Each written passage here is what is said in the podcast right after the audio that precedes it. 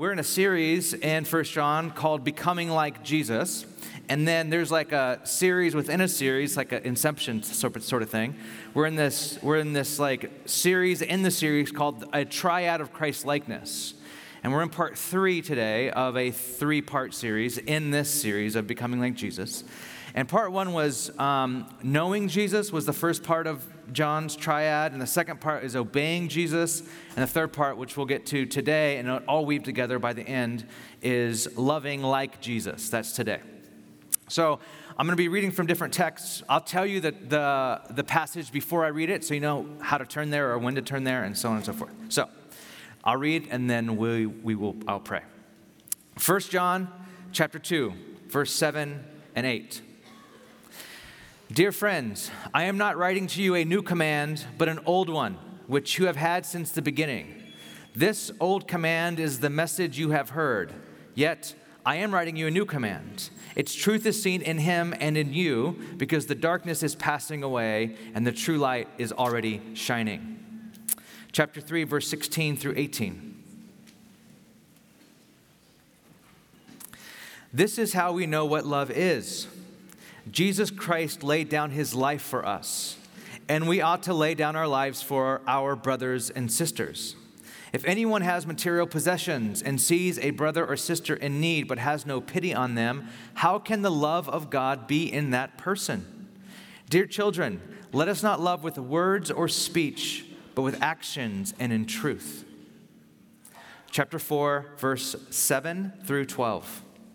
Then verse 16 through 17. Dear friends, let us love one another, for love comes from God. Everyone who loves has been born of God and knows God. Whoever does not love does not know God, because God is love. This is how God showed his love among us. He sent his one and only Son into the world that we might live through him.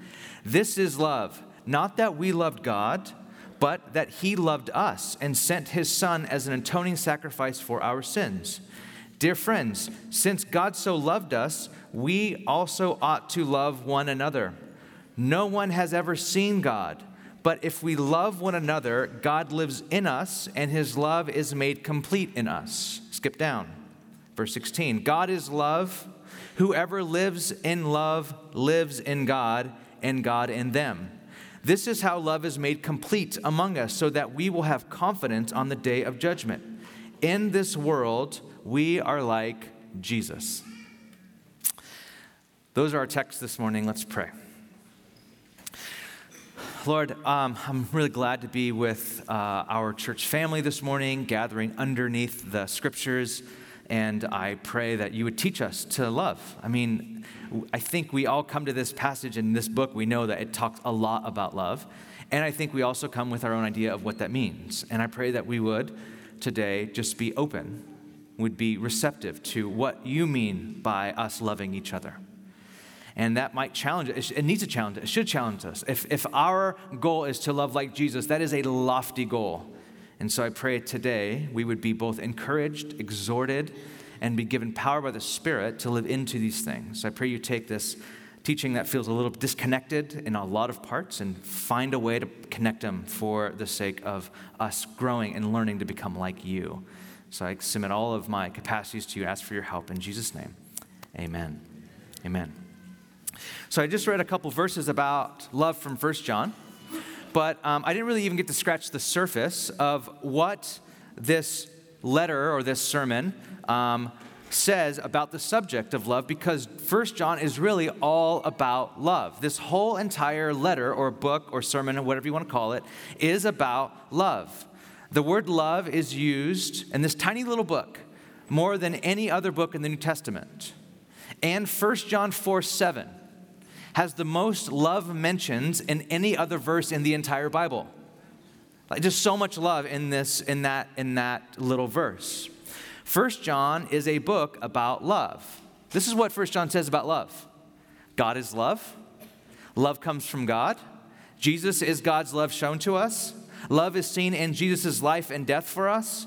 To know God is to love Him. To love God is to love others. Without love, we cannot know God. To love is to be like Jesus. This is what John teaches. This is what John unpacks for us in his letter. But here's the hardest part about teaching on love, especially for me. I, I have, I'll always have a hard time teaching on love because everyone in this room either thinks they know what love is through some sort of experience you have had, or you at least have a working definition of what love is. But what if our definitions of love have no realistic quality to them? What if they are only our ideals of what we lock in our minds? Because I know um, San Francisco, especially this church, is full of idealists. You guys all have ideals of what love is. And what if we're really going after an ideal that we lock into our minds and our hearts that everyone around us keeps falling short of, even ourselves? What we, what we need is a buoyant definition of love and a palpable application of what love is to our lives. And I think this is what John does, and this is what John gives us. So, a, a couple of things. What I'll do is the first couple of points this morning will deal with um, a theological exploration of what John means when he says God is love. And then this is the part that I, I just prayed and asked God to connect because I, I don't know how it connects. But the last point going into the closing thoughts and points or whatever deal with like a pastoral application of this, things that I've been wanting to share with our church community for a while, but didn't really have the words. And I, to be honest, don't really have the words. So I'll fumble through the last part. So don't leave. If it gets too cold, there might be a train wreck coming at the end of this thing. and You don't want to miss it. Um, so the first two parts are about the theological like underpinnings of what John means when he says God is love. First he says this. God is both the source of love and the very definition of love. Love comes from God. This is not love that you love God. That's not love. This is love. God loved you. That's the very definition of love. He even says that God is love. It wouldn't be a stretch to say that what makes God God is love. Now, there are many different definitions when it comes to love. Maybe we hear God is love, and the real problem is that we might agree with that. I think most, pe- most people in San Francisco, if you walked up to them, whether they have any basis of a Christian foundation or not, you say God is love, everybody, everyone, I think, would agree with you. The real problem is we tend to read our definition of love backwards onto God. So we don't say God is love. We kind of think of it love is God. But that's not true. It only goes one way. God, who defines love, is love, and He defines what love is. You cannot go, well, this is love, and then I'm going to read that backwards to God. That doesn't work that way. See, when pagan religious writers would speak of a God loving or a loving God, they usually would use the word eros in Greek, which normally refers to sexual desire and sexual love. This is not what John is saying. John is not saying that God's love is like our love, full of sexual tension and sentimentality. He's not saying that at all. John was Jewish. So his idea of love and God being love comes from how God revealed himself to Israel. So John has this whole idea, this whole like thought cloud, thought world about what love is, taken from the what we would call the Old Testament scriptures. He was immersed in them. He was Jewish. See, the first time that God self identifies himself in the Bible, he talks about who he is and he defines himself by saying, I am love. Look at Exodus, it's on the screen, 34, 5 through 7. Moses, uh, the leader of God's people, out of Egypt into the promised land, um, asked to see God. And God says, You can't see me. You just you can't handle it. But what I'll do is I'll pass by you. And as I pass by you, I will say, I will tell you who I am. I will give you my name, is what he said. Look at verse four, uh, 5. Then the Lord came down on the cloud and stood there with him and proclaimed his name. Now, this is the first time that God really describes who he is, self identifies. He passed in front of Moses proclaiming, The Lord, the Lord, the compassionate and gracious God he explains what Yahweh means. He tells Moses earlier, My name is Yahweh, but he explains what that means. I am the Lord, the Lord, compassionate and gracious, slow to anger, abounding in love and faithfulness, maintaining love to thousands, and forgiving wickedness, rebellion, and sin. Yet, in case you think that, that, that means I don't take sin seriously, he does not leave the guilty unpunished. He punishes the children and their children for the sin of the parents to the third and fourth generation. So, this is the first time, this is one of the few times in the Bible that we get God describing himself. This is out of God's own mouth. This is who I am. And he says, This is my name, he says. I will proclaim to you my name. And what does God say about himself? He says this I am love. Actually, he says, I'm abounding in love and faithfulness. And the word love in Hebrew is chesed or chesed if you're trying to say it right, or you kind of get gargly in the beginning of it, right? It's chesed. It's this, the, the word is, is love, and it's really hard to translate because it's not just love. It mean, it's way it's way more um, robust and, and more committed and rugged than just love. This word is actually used more of God than it is used of humans in uh, human beings in the Old Testament. It really means uh, it carries the idea of faithfulness, of love, of loving kindness, of loyalty, of commitment and covenant. It's a covenant word. Okay, so the best way to translate chesed is steadfast love. That's the best way to translate it. God's saying, I am a I am steadfast love. Steadfast love is the closest that we can come to defining this word. And the reason why you want to put steadfast and love together is steadfast strengthens and reinforces the emotion of the word, because love is a very emotional word. It's like love. And because love is an emotion, it can be strong one day and gone the next day. Can anyone attest to that? Right? Love can be strong, like, oh, I love you. And next day you're like, oh, mm.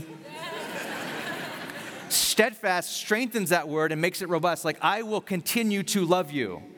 And its love is there because if I just said, hey, I'm steadfast towards you, that, does, that, that, that, that has no emotion to it. it a love brings kindness to steadfastness. It brings um, care to steadfastness. No, not only is God steadfast in his commitment to us, but his steadfastness is defined by kindness and care and committed loyalty and faithfulness and love. So, the best word that we have to describe it is these two words. Steadfast love is the word chesed. So, God says to Moses, I am steadfast love. And this word is a covenant word. This word means the best, I, one of my favorite definitions of it is a rugged commitment to another.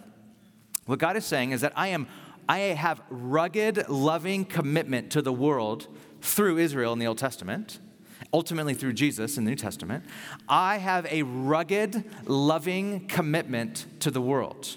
I am committed to the world's good. I am committed to redeeming the world. I am commi- I have a rugged commitment. I am the Lord, steadfast love. Now hold on to rugged commitment for a second. We'll come back to that. Secondly, what John says is that Jesus is the model of love. Not only is God love, but Jesus then exemplifies, shows, and models this love for us. And look what John does here. I love it because John is a wisdom, almost like a wisdom writer, and he writes with a riddle. I, I like this riddle. I, I feel like riddles. This is a fun one. Dear friends, I'm not writing you a new command, but an old one, which you had from the beginning. This old command is the message you heard, yet I'm writing to you a new command. Its truth is seen in him and in you. So, so this, you're like, wait, you're reading this, you're like, John, dude, um, you, is it old or new? You're like, I'm not writing you a new command, it's an old one. Actually, I'm writing you a new command. You're like, what you just said? And it's a riddle. And this is how you're supposed to think about this. What command is both old and new? Which command is old because you had seen it since the beginning, and yet at the same time it's new because you've seen it, you've seen the truth of it lived out in him and in you? Which command has been lived out and thus has made the darkness begin to pass and the true light come? That's what you're supposed to. You see, it's not a. It's it's a riddle. It, it, it sounds like a contradiction or a paradox, but it's made to ma- made you. It's meant to make you think. It's meant to make you wise just by answering it. And the answer is what?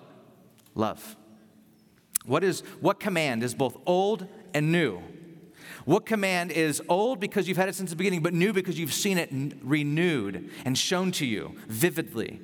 The seeing the truth in Him and then in you and your life in Him. And the answer is love. The command to love is both old and new. Because it's been God's heart for His people since the beginning, it's old. But it's also new because we have finally seen God's definition of it play out in real time in Jesus. So this command is old. Look at the Shema. Deuteronomy 6 4. Hear, O Israel, the Lord our God, the Lord is one. Love the Lord your God with all your heart, with all your soul, and with all your strength. That's an old command, right? Deuteronomy. From the beginning, the Jewish people have always known that God is love and that love for God means obedience to God and his commands. Okay? They've always known that. That's old, but this command is new. John 3:13. Jesus says, "A new command I give you, love one another." And you would think, "Wait, that's an old command." But Jesus says, "No, this is renewed." In the sense that I have showed you vividly what this means. As I have loved you, so you must love one another. By this, everyone will know that you are my disciples if you love one another. So, what Jesus does is Jesus makes this command new because he shows us what love looks like. Now, go back to the definition of love that I gave you in Exodus 34 chesed. Steadfast love, rugged commitment. Jesus shows us what kind of lover God is. God loves us so much. God is so ruggedly committed to the good of the world that he gives his only son to redeem us from sin. He's, he's so committed to our humanity's redemption. He is so committed to our being free from bondage. He is so committed. He is true chesed love. He is true steadfast love that he would send his son. Jesus shows us what kind of love, what, if God is love, what's the character of that love? It's shown to us in Jesus. It's Jesus' rugged commitment to the Father, his commitment to be obedient to the Father, even to the point of death, even death on the cross. It's his rugged commitment to obey the Father. Whatever the Father desires that Jesus would do in his life, he will do it. It's a rugged commitment to humanity by going to the cross and die, dying for us, to free us from what enslaves us, what destroys us, what separates us from God. So Jesus' love is a love that frees us it frees us by showing us what love really is love that moves beyond feeling to action. Love that is shown by what Jesus has done on the cross. It's a perfect picture of who God is. It's the perfect representation of God. If you want to know what God is like, go and look at Jesus on the cross. This is the apex of all of the scriptures. Everything in the Old Testament, everything after the cross points back to this moment. Jesus on the cross best, best describes God's love for us. His giving, self giving love, so that we can both see what our sin ultimately does. Our sin ultimately kills the Son of God, it's that bad. And how it takes our punishment and our wrath at the same time, and it's an expression of God's love that He's willing to go through that for us. This is love. And you have to know the real thing. When I was, um, I used to work as a um, uh, youth pastor in Bakersfield, and before I moved to, I moved to start a church, this church, not a church, this one. Um, I had this like gap in between where I, I went into a residency program at Reality in Carpinteria.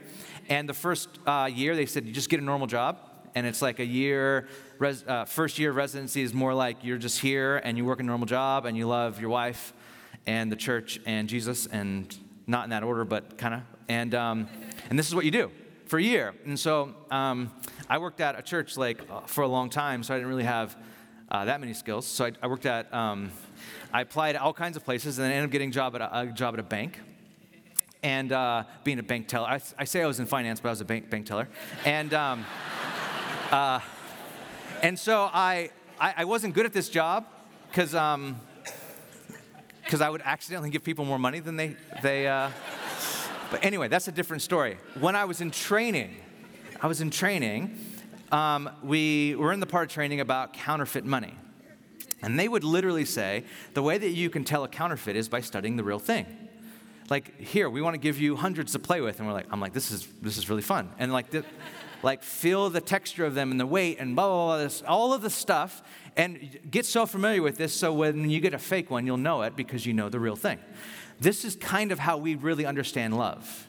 We understand love only by getting the real thing. We don't understand love by always knowing the fake stuff we have to know the real thing in Jesus. So, um, if you're like, well, I love, I don't, I'm not really a Christian, but I love. Uh, John would say, well, you don't, re- you might love as your ex- idea of what love is, but you don't know the real article until you've received the love of Christ. Until you've seen the true love of Jesus, you don't really understand what love is. You don't know the real, uh, real thing. You might know love by, by learning love the hard way, meaning being loved imperfectly, or being used by people, or being hurt by other people. But you could you only from there is the process of elimination. If you really want to know what love is, Jesus demonstrates the chesed love of God, the steadfast, immovable, rugged commitment to us and our redemption, that kind of love Jesus demonstrates for us. And he demonstrates the love that God always wanted us to show each other. Okay, so this is where it kind of transitions. This is the part where um, I'm operating without a map here. Okay, so um, th- this, this love that Jesus has shown us, he then says, I want you to show this kind of love to each other. He says, Love how I love. Watch and learn, and then go do likewise. If you are my follower, I want you to love like me. Follow my example. And actually, to tell you the truth, as you love, that's how people will know that you are my followers if you love each other, if you love like I love. So, the third thing that we learn is that we are given the command to love like Jesus. So, everyone turn to uh, 1 John 3:16. 1 John 3:16, not John 3:16. 1 John 3:16. Look at the, look at verse 16. Look at what John says. This is how we know what love is. Jesus Christ laid down his life for us, and we ought to lay our lives down for our brothers and sisters. Okay, stop there, keep that on the screen. We hear words like this all the time in the New Testament. We hear things like, if you've been in church a while, you've heard things like this die to yourselves, crucify the flesh, die daily, lay your lives down for one another, right? You've probably heard all of those things said. And these are very powerful teachings and very powerful exhortations. But here's the problem with all of them. We typically interpret these words in a sentimental or spiritual manner. We make we, we turn these exhortations into into like expressions of attitude or of a spirit or of self-sacrifice or something like that. Die to yourself. Kind of like live not for yourself that much this week and we, we kind of like we kind of like make them sentimental or we make them spiritual so because we don't take these verses literally we have a very hard time taking them realistically so, because we don't say, okay, for example, um, crucify your flesh, because you don't do that literally, you don't hang your body on a cross every day. You don't do that. So we kind of like, well, I don't really do that literally. It's kind of figurative. And so we kind of take, we don't even really know how to even take it realistically. We don't like, how do, what does that mean really? Well, I know it doesn't mean literally, but I have no idea what it really means. Because we don't literally crucify our flesh daily, we have a hard time knowing how to realistically do that. Because we don't literally lay our life down for our brothers and sisters, because this week I didn't physically die for anyone, we don't know how to realistically lay our lives down. But John won't let us get away with that because that's a temptation, right? Hey, guys, love each other, give your lives for each other. And we're like, okay, the time ever comes and I need to like jump in front of a bus for you, I got you. But up until that time, I'm just gonna do me, okay? We just don't even know even the gap between the two. How do we fill that gap? So we fill it with sentimental things like, I'll, I'll, love you. I'll give you like my coat if you're cold. Like maybe right now someone's cold, give them your coat, like that sort of thing. But we just don't know how to fill in the gap. But again, John won't let us do that. This is what John says. The very next verse lay your lives down for each other. If anyone has material possessions and sees a brother or sister in need and has no pity on them, how can the love of God be in that person? See what he did there? He's like, guys, Jesus died for us, die for each other. If you see someone that has need, fill it. He makes it very, very, he makes it, this is the most concrete that John gets. John's a mystic, so he's usually pretty lofty and all this stuff, but he gets, re- he drills down. And he says, Dear children, little, little ones, basically, this is translated, let us not love with words or speech, but with actions and in truth. If you're going to love, shut up about it and do something. If you're going to love, Let show your love. Don't just talk about your love. And this is again. So let's go back. This is kind of the thread I wanted to to to like um, here. Um, God is love was given to us at the very beginning when he said, I am chesed love, rugged commitment to you. Jesus shows that to us. I am ruggedly committed to your redemption. And then he tells us, love one another. What do you think that word means? It means that we are to be rugged, we, ha- we should have a rugged commitment to each other. A very practical, rugged commitment to each other. And this is what each other means. See the person on your right? That person. See the person on your left? That person. You're like, but I don't know them. I don't care. Someone on the, on the, in the balcony, someone on the, like this, this, this. We're supposed to have a rugged commitment to each other. That lives its way out practically by self sacrificial giving, by sharing. There should be no one in this church that has need Amen. at all. No one. If you have need, it's because you haven't told us your need or, you're, or we just haven't seen it yet, and we want to live longer with you and closer with you that we see your need. There should be no physical need here. If you need food or clothing or shelter or money or whatever, you should not have need in this church. There's just no way. There's so much wealth in this building, there's no way someone should be in need. So, John is saying this is very, very concrete okay? If, and, and this isn't just like a thing to like, yay, raw. I mean, for real. If you have need of any of those things, like come forward and tell one of the elders, and the elders will go, who can meet this need in the church?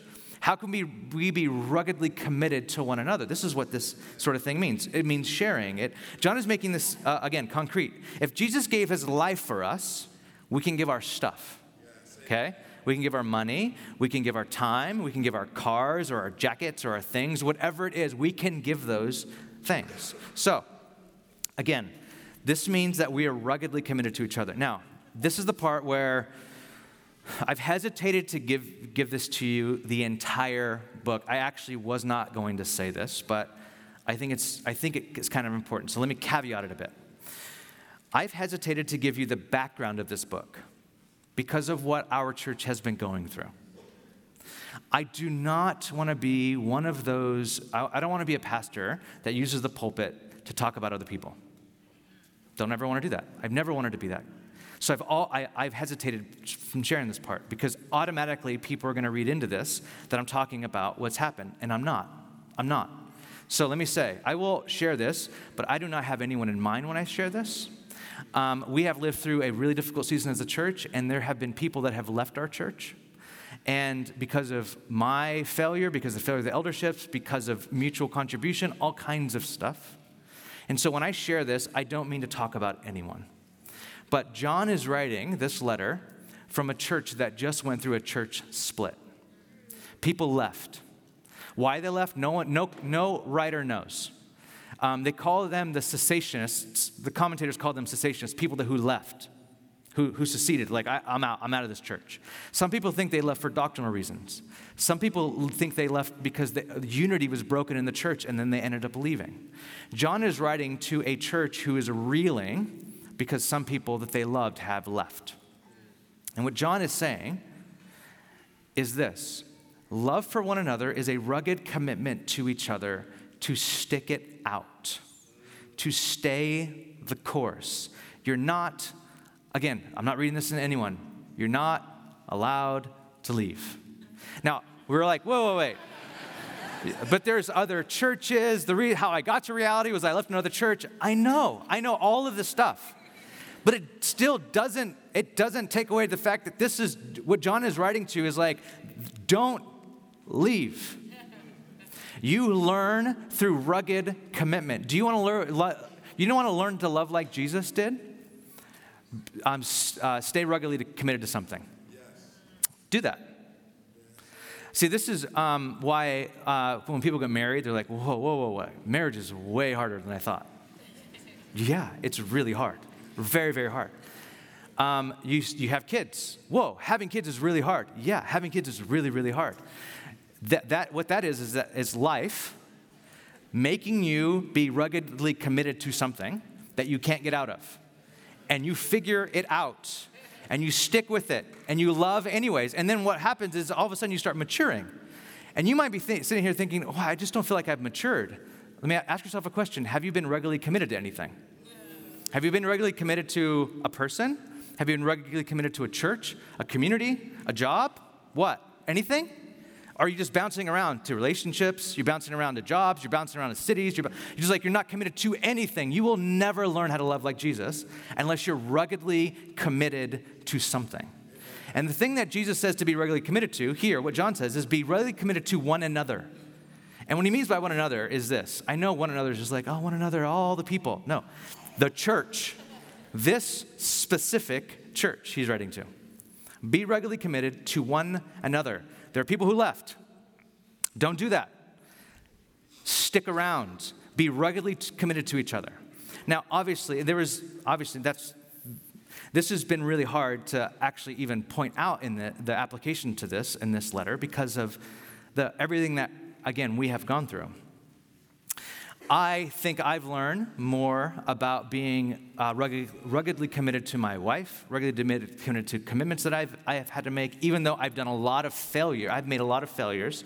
The way that you mature, the way that your soul gets terraformed tor- uh, into the, like, the formation of Christ, into to looking like Christ, is through your, your chesed love for something, your steadfast love for something. So let me ask you, Where's your steadfast love towards?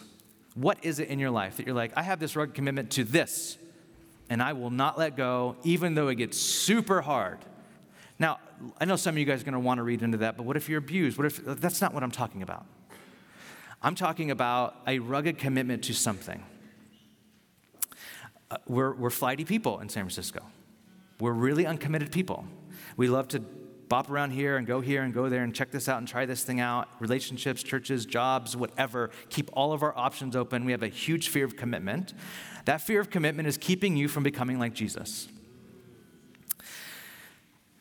What John is saying is love means a rugged, stay put sort of commitment. Now, I'll be honest, this is not easy. This is not easy. This is very hard stuff. It's hard to stay committed. It's hard to stay committed to a church. It's hard to stay committed to a relationship. It's hard to stay committed to a community group. It's really hard to stay committed to a group of friends. It's hard to stay committed to a place. That is so hard.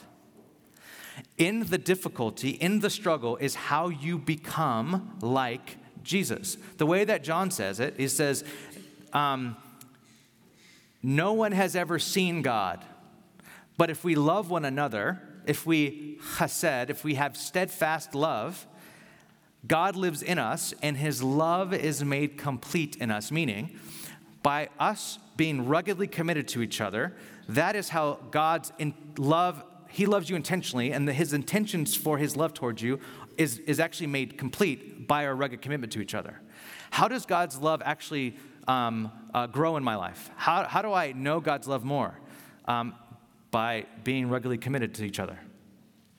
It's not through more, more great worship albums. It's not, it's not through like more times joining the, uh, getting on the prayer team or coming up for the prayer team, though all of that is insanely important. The way that you grow in love is by being ruggedly committed to each other. And everything difficult about that will, will grow you in love. Now, um, Okay, I'm checking my time here. Uh, J- John, uh, he, he writes uh, First John, right, Revelation, and then the book of John. He writes the Gospel of John, right? Same, same guy. And um, John is the last gospel writer to write. Mark was first, followed by Matthew, then Luke, and then finally, when John was like 80 years old or something, he wrote uh, the, the Gospel of John. And when John got to the um, Last Supper, all the other gospel writers wrote about the bread and the cup, bread and wine, communion. But John, he was there, by the way, John was there. When John writes about that night, he doesn't mention communion, he doesn't mention the Eucharist. Now, a lot of writers and, and thinkers and commentators have, have thought long and hard about why in the world did, not, did John not add communion to there? And this is what they think happened. John was a pastor, he traveled around a lot of churches. And ab- about f- the first like 50 or uh, 40, 50 years of, of the early church, it, was, it started to be marked by so, many, so, many div- so much division, so much schism. It was killing him. It was killing John. They used to say that John would show up at a church, he would get up and he would just say, Little children love each other. And then they, then they would take him off stage. Like that, that was his whole sermon. Love, love each other. And then he would leave. That'd be, that's easy sermon to prepare for, by the way. so, he gets to writing the upper room, uh, the, the Last Supper, and he's writing about what happened there. And he doesn't add communion. And the reason why is because there's so much division over communion. There was so much division on how you take communion. Paul writes to it, right, to the church in Corinth. There's so much confusion and division around how you take communion, what's it for, all this and all that. It, I, I don't know all the arguments around it, but they would argue and they would divide over it. And so John said, what, I'm not going to put communion in there. I'm going to put how we actually live out communion. What did Jesus do? What did Jesus do instead of giving the bread and the cup in John's gospel? A towel and a basin and he gets down and he washes their feet. And what John is saying is that do you want to really live out communion? Communion is going across the table to people who don't agree with you and washing their feet anyway.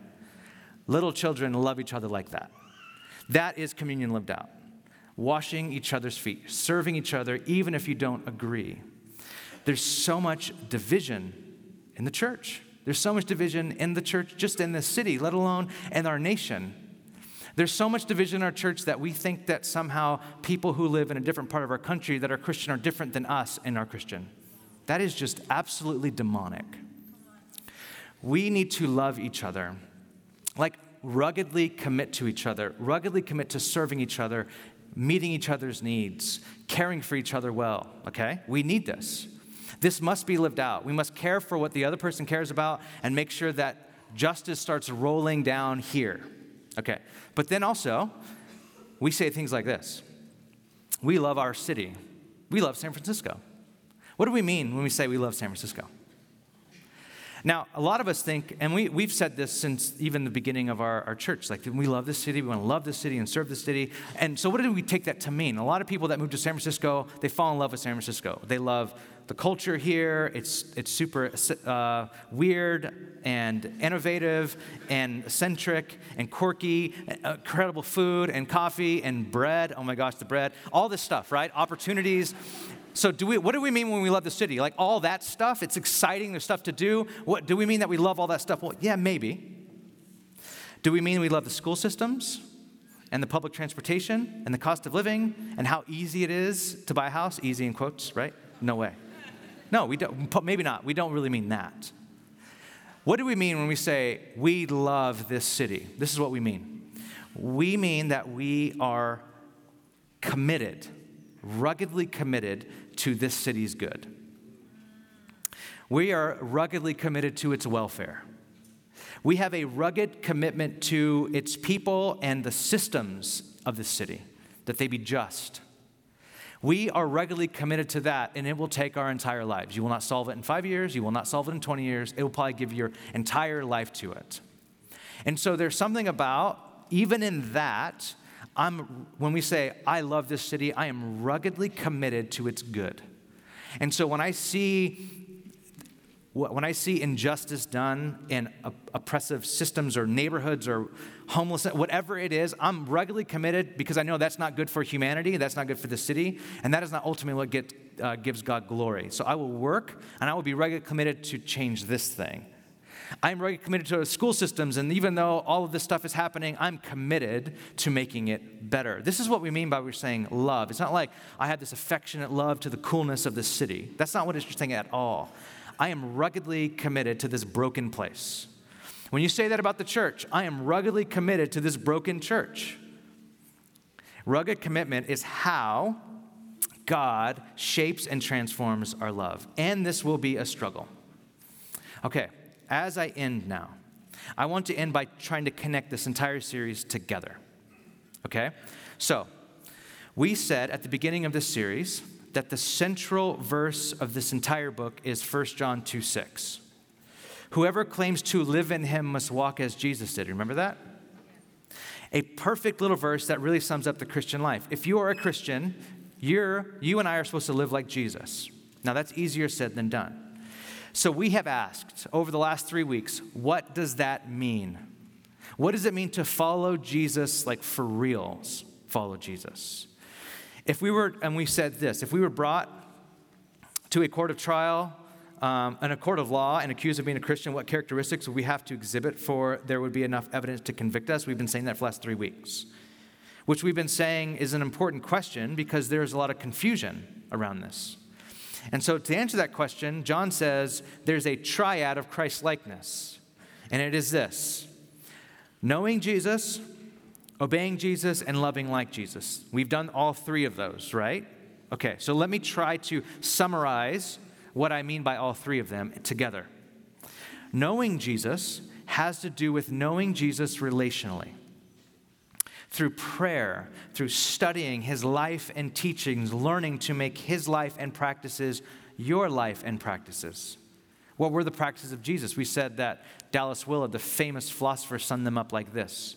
He said, These were the practices of Jesus that you and I should be practicing as followers of Jesus solitude and silence, prayer, simple and sacrificial living, intense study and meditation upon God's word and God's ways, and service to others, especially the poor and the marginalized.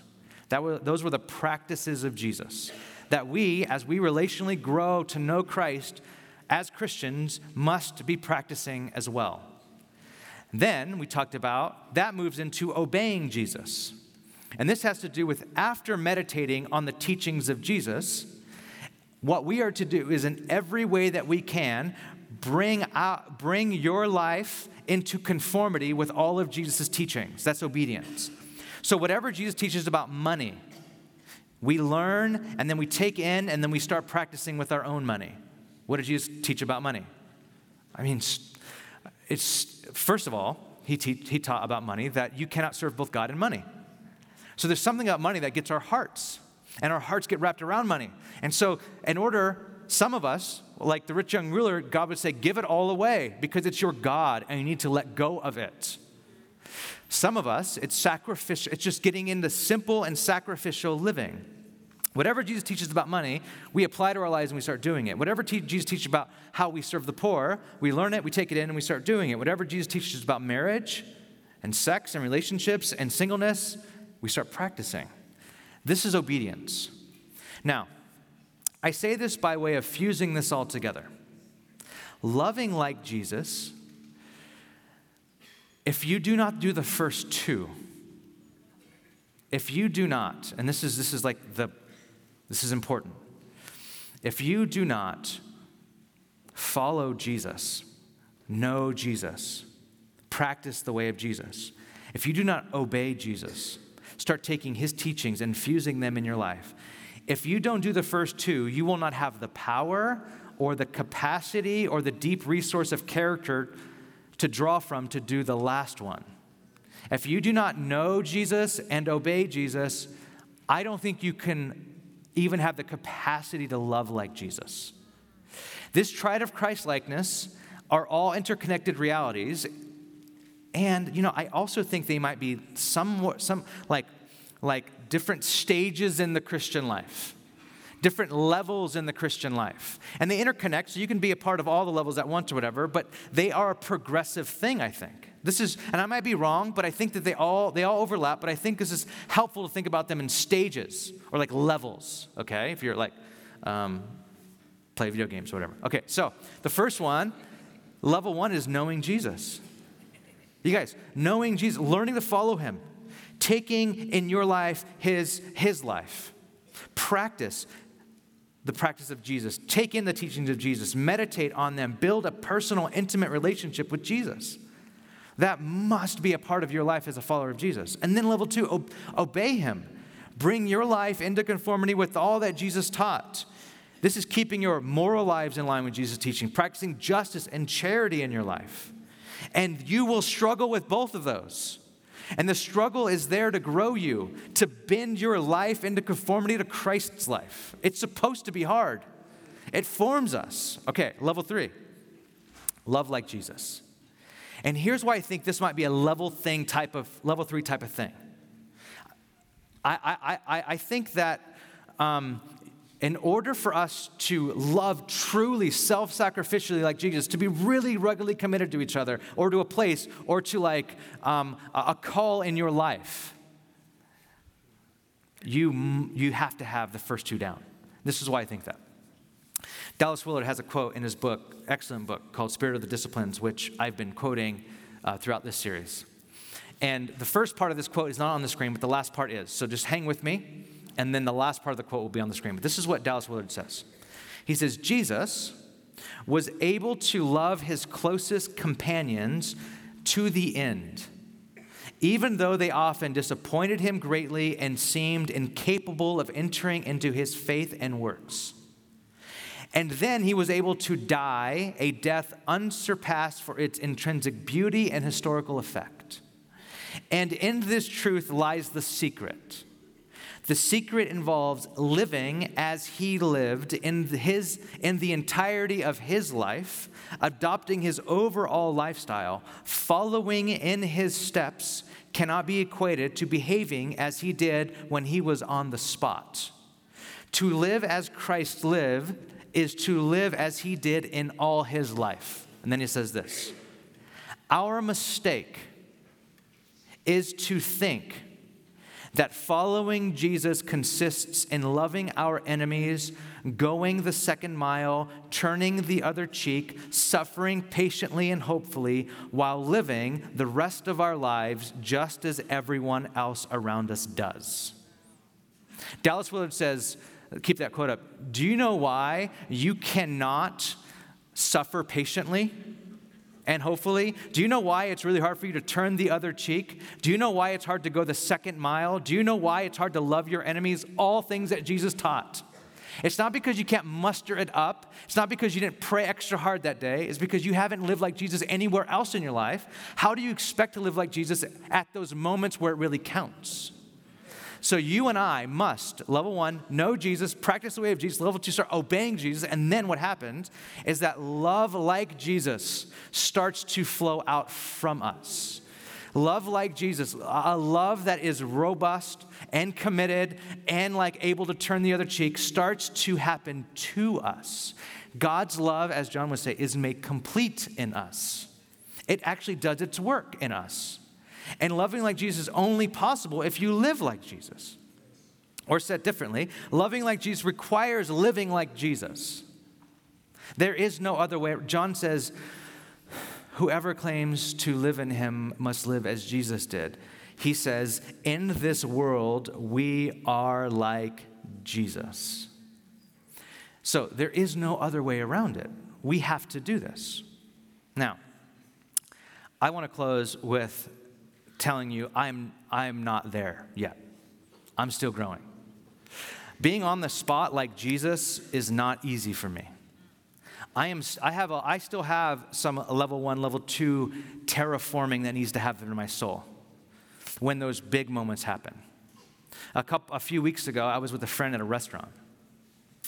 Um, he's another pastor friend, and we're having a great conversation over fries. The best conversations happen over fries, and um, we're just enjoying like talking theology and practice and pastoring. And the and and the server comes up, and she says, um, she just says, "What do you do when you have a customer who is like the worst person you've ever you've ever like seen in your life, or something like that?" And we're like, "Wait, what? Like, are you saying we're bad? Like, what did we do? We, you want us to order more food? Like, we just, and we thought she was talking about us, and we're just going, I mean, passive aggressive much? This is kind of weird. Um, and, uh, and, we're, and so we're like, what's going on? Uh, did we do something? We're joking. Did we do something? She's like, no, I just have someone who's at the bar right now that's being horrible. The things that he's saying are absolutely horrible. And we're like, oh my gosh, we're so sorry, we're, you know. And we're just talking with her, and then she goes away, comes back, and starts talking more. Like, this guy will not shut up. And then we're like, do you want us to go over there? She says, no, no, no, please don't. But he's just, you know, he's, he's being, he's talking about women and Mexicans and all of these things, and he's so racist, and he's so, I can't believe this is happening. And she's just angry, and then I start getting really angry. And then our, our time ends, and I get up and I'm walking out, and she's at the the bar area. We were at the restaurant area, we were at the bar area, and she she looks at me. I look at her. I go by, and she like looks at the guy, and she goes, "Remember this face to the guy." And then this guy looks like you would imagine him to look. Like every movie would like cast this guy as the bully, right? So I look at him and I just get hatred in my heart. And I give him this look that looks like, okay, it's time to fight. Like you and I are gonna fight now. and I give him this look, and my friend with me, he has this really kind look on his like he's loving this person through his face. And the guy literally says, Oh, I, I like that guy's face, but I don't like your face. says that. And I and so I give him like I go, I go, is it, and I look, I, I, said, is this the guy? Like, is this the guy right here? Like, this is the guy that I have to fight now. Like, is this the guy? and and she's like, no, no, go, just go. And my friend grabs me and like yanks me out of the door. And then we're walking, and I'm just going, oh my gosh, I like literally almost got in a fight in a restaurant. This guy's an idiot. And my friend's like, you know, you know what Desmond Tutu would say? I'm like, no, I don't. Like, I need to know what Desmond Tutu would say right now. He said, Desmond Tutu say, Tutu would say that it takes the, the dehumanization of a soul to act like that. So we should pray for that guy because his soul is so dehumanized that he can say things like that. I'm like, oh my gosh. I, I just wanted to fight him, and then you're talking about loving him. And I, and I also know, I also know what, what Dr. Martin Luther King would say that hate can't drive out hate. Only love can do that, right? And, but I was driving home and I was still, I'm even right now, like it's just so worked up in my, like I did not respond. And I was thinking, Jesus, how was I supposed to respond like you? What was I supposed to do? How was I supposed to quote a verse or ask him a, a, a question? Like, what do I do? I, I, and I, and I honestly, even I look back and like, I don't honestly know because I need, I need more of becoming like Jesus. I, I need that. I need that in my own soul where I thought, and times in my life, I think, I, think I'm, I, I think I know how to respond like Jesus would respond. And then moments come up like this where I totally don't. And I need more. And there's grace and there is a commitment to going, okay, I will continue to practice Jesus your way. I will continue to take, um, I'll, I'll, continue to bring my sin before you, and I will continue to, um, to practice your way to take in your teachings, to take in what you've said, to take in uh, your life. I will continue to do that. And then one day, maybe one day, and I hope soon, I'll be able to act and respond when the most the worst things are done to me, the worst things are done to someone else, the worst things are done to our church, the worst things are done to whatever, respond the way Jesus would respond. This takes a commitment to Christ. Not just a rugged commitment to each other, not just a rugged commitment to, to something that we're not committed to right now, but it takes a commitment to Christ, to becoming like Jesus, to confessing our sin and saying, God, there's parts of my life, even this last week, that do not match up with your life. And I confess those and I bring those before you. Forgive me, teach me a better way, show me a better way. Let's pray. Lord, as I confess those things to this congregation, I know that there are, there are many ways that we have acted and we have done and we have things that are not congruent with who you are, not ways that you would want us to respond, not ways that you would want us to act, not ways that you would want us to live. And we could bring those things before you and confess them and say, Lord, there is still much work to be done in our lives there is still much work to be done in our church. There is still much work to be done in our city. And Lord, I believe that you are calling, your vision for a church is that they would be the presence of Christ in a place. That when we show up to work, that when we show up to our neighborhood meetings and we show up to different um, important um, meetings that deal with very important systemic issues in our city, we show up and you're calling us to show up as salt and light like Jesus. But that will not happen on the spot. That will not happen on the spot. For the most part, it will not happen. It'll happen as you've done the deep work in our souls, as we've been bound to you, to one another, as we've been making these commitments to you, saying, We will become like you, Lord. then you will make us like you by your Spirit, love will be complete in us. And that's what I pray for this church that love would be complete in us. You love intentionally. You love, you go after us in your love for a reason to make us like you. So, Lord, would you, your love have its perfect work? As we confess now, as we kneel, as we sing, as we worship you really, really loudly, maybe even actively because it's cold, as we get prayer, as we do this, this, this, this, do these things, do this stuff, Lord, would you find a way to make it all like the, the end of it all is that we become like you. That is our hope. That we, Reality San Francisco, would be like you in San Francisco. That is our hope. In Jesus' name, amen. Amen.